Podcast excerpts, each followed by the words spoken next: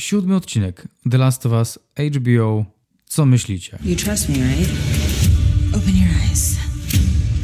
Tonight I'm gonna show you the four wonders of the mall. Ja myślę, że był ok. I chyba będzie dzisiaj krótko i na temat.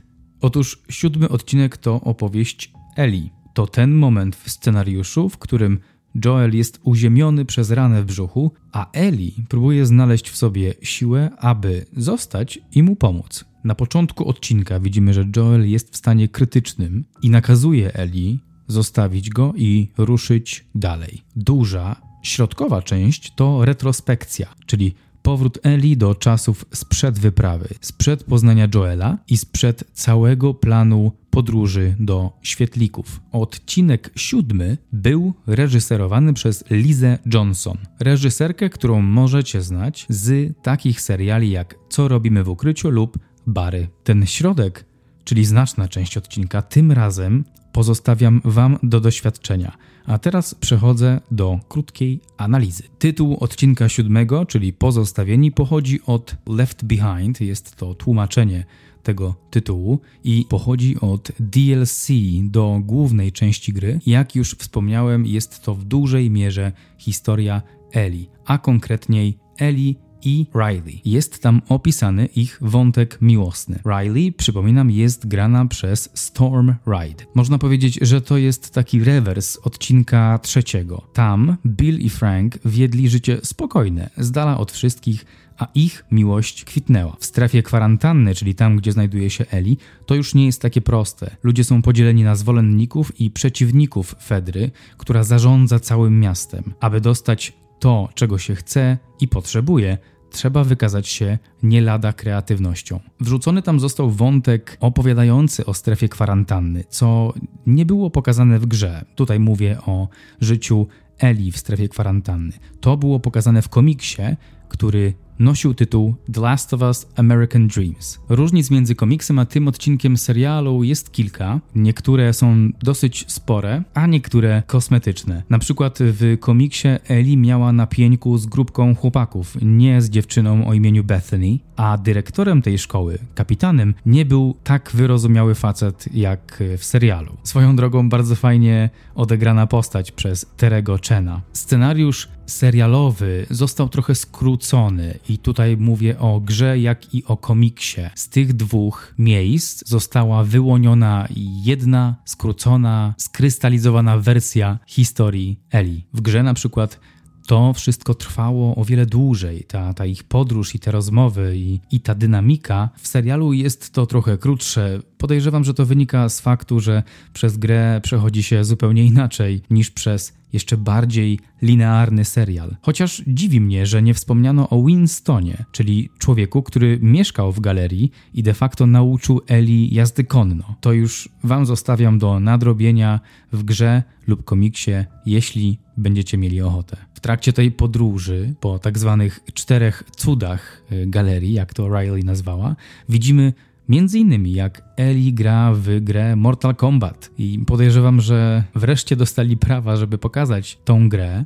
Wydaje mi się, że w oryginalnym scenariuszu, czyli w tym growym scenariuszu, o Mortal Kombat właśnie twórcom chodziło, ale wtedy mogli nie mieć hajsu, żeby nazwać tą grę Mortal Kombat, więc nazwali ją Triple Phoenix. I tak naprawdę Eli nie grała na automatach, tylko używała swojej wyobraźni, żeby wyobrażać sobie, że ona gra tymi postaciami, że te gałki, którymi rusza i te przyciski, które wciska, faktycznie ruszają postaciami na ekranie, ale to było jedynie ograniczone do jej wyobraźni. W serialu widzimy, że faktycznie grają dziewczyny w Mortal Kombat, to było super. Taki side note, też bym wybrał Raidena na miejscu Eli, także to to mi się bardzo podobało, fajnie się to oglądało. Cały odcinek siódmy to według mnie naprawdę fajna podróż y, przez historię Eli, co też jest uzupełnieniem łuku jej postaci. Teraz na przykład już bardzo dobrze wiemy, już możemy zrozumieć, z jakiego miejsca Eli pochodzi. Wiemy,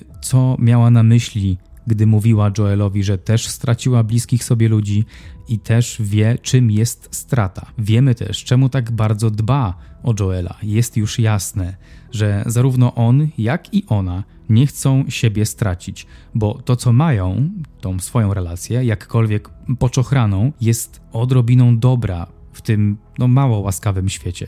Wydaje mi się, że podczas oglądania siódmego odcinka mogliśmy się rozsiąść i obserwować to, jak wszystko się rozwija. Były momenty napięcia, były momenty strachu, nie wiedzieliśmy do końca, co za chwilę się wydarzy, ale wyczuwaliśmy, że niebezpieczeństwo jest bardzo blisko i były takie momenty trochę nas przygotowujące do tego, że niebezpieczeństwo nadejdzie, jak na przykład z tym zarażonym na, na korytarzu siedzącym. Nie wiadomo było, czy on zaraz się obudzi, czy je zaatakuje, a finał tej sceny i tak skończył się dosyć sporym jumpscarem. Wtedy też dziewczyny znalazły butelkę whisky, którą w grze na przykład znalazły w namiocie Winstona, którego, jak już wspomniałem, w tym serialu nie ma. No ciekaw jestem, jak oni do tego podeszli, czemu Winstona wyłączyli z tej opowieści i czy Ellie będzie miała innego nauczyciela jazdy konno. Wychodzi na to, że jej pierwszym nauczycielem jazdy konno będzie Joel albo ktoś z osady w Jackson. A więc podsumowując, bo wydaje mi się, że nie ma co tu dłużej gadać. Mieliśmy fajną pigułkę, właściwie przedstawiającą background postaci Eli.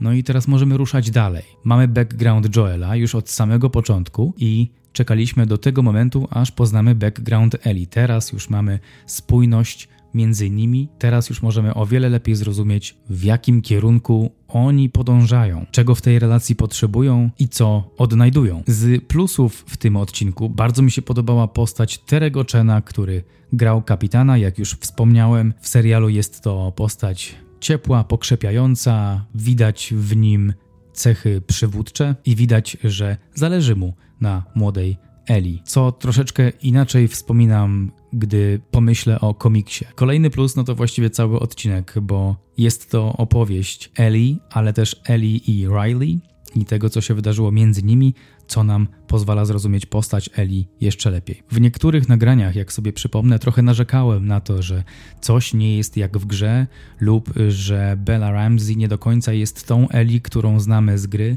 Jest to moja taka osobista preferencja, bardzo subiektywna, i w tym odcinku wreszcie się nakarmiłem tym dosyta. Widać Eli z gier, widać e, ten, ten pazur i widać jej determinację i jej zdecydowane cechy charakteru. Bardzo dobrze mi się to oglądało. Scenografia była po prostu szalona.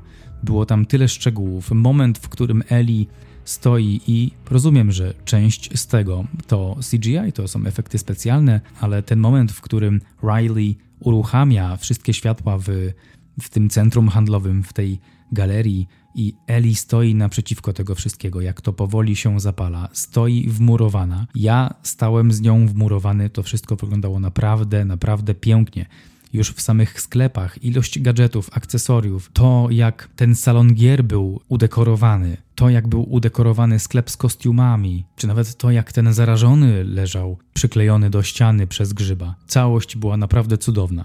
Z plusów, które zauważyłem, które mi się spodobały, to to, że Eli do walki w Mortal Kombat wybrała Raidena. Szacunek. No a z minusów to wciąż się zastanawiam, czemu nie było Winstona, jaki stoi powód za tym, że jego postać całkowicie została wyeliminowana z tej historii, ale ufam twórcom i myślę sobie, że powód musiał być bardzo dobry, skoro zdecydowali się na taki właśnie krok. Z mojej strony to jest 7 na 10, odcinek dobry, dobrze odwzorowany dodatek do gry i sama przyjemność z oglądania. I to tyle z mojej strony.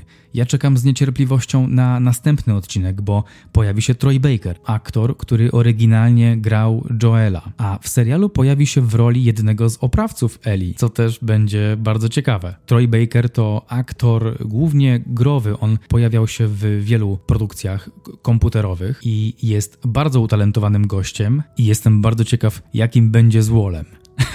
Wydaje mi się, że wiem, kogo będzie grał, ale nie będę tego zdradzał. Myślę, że to nie jest jeszcze do końca jasne.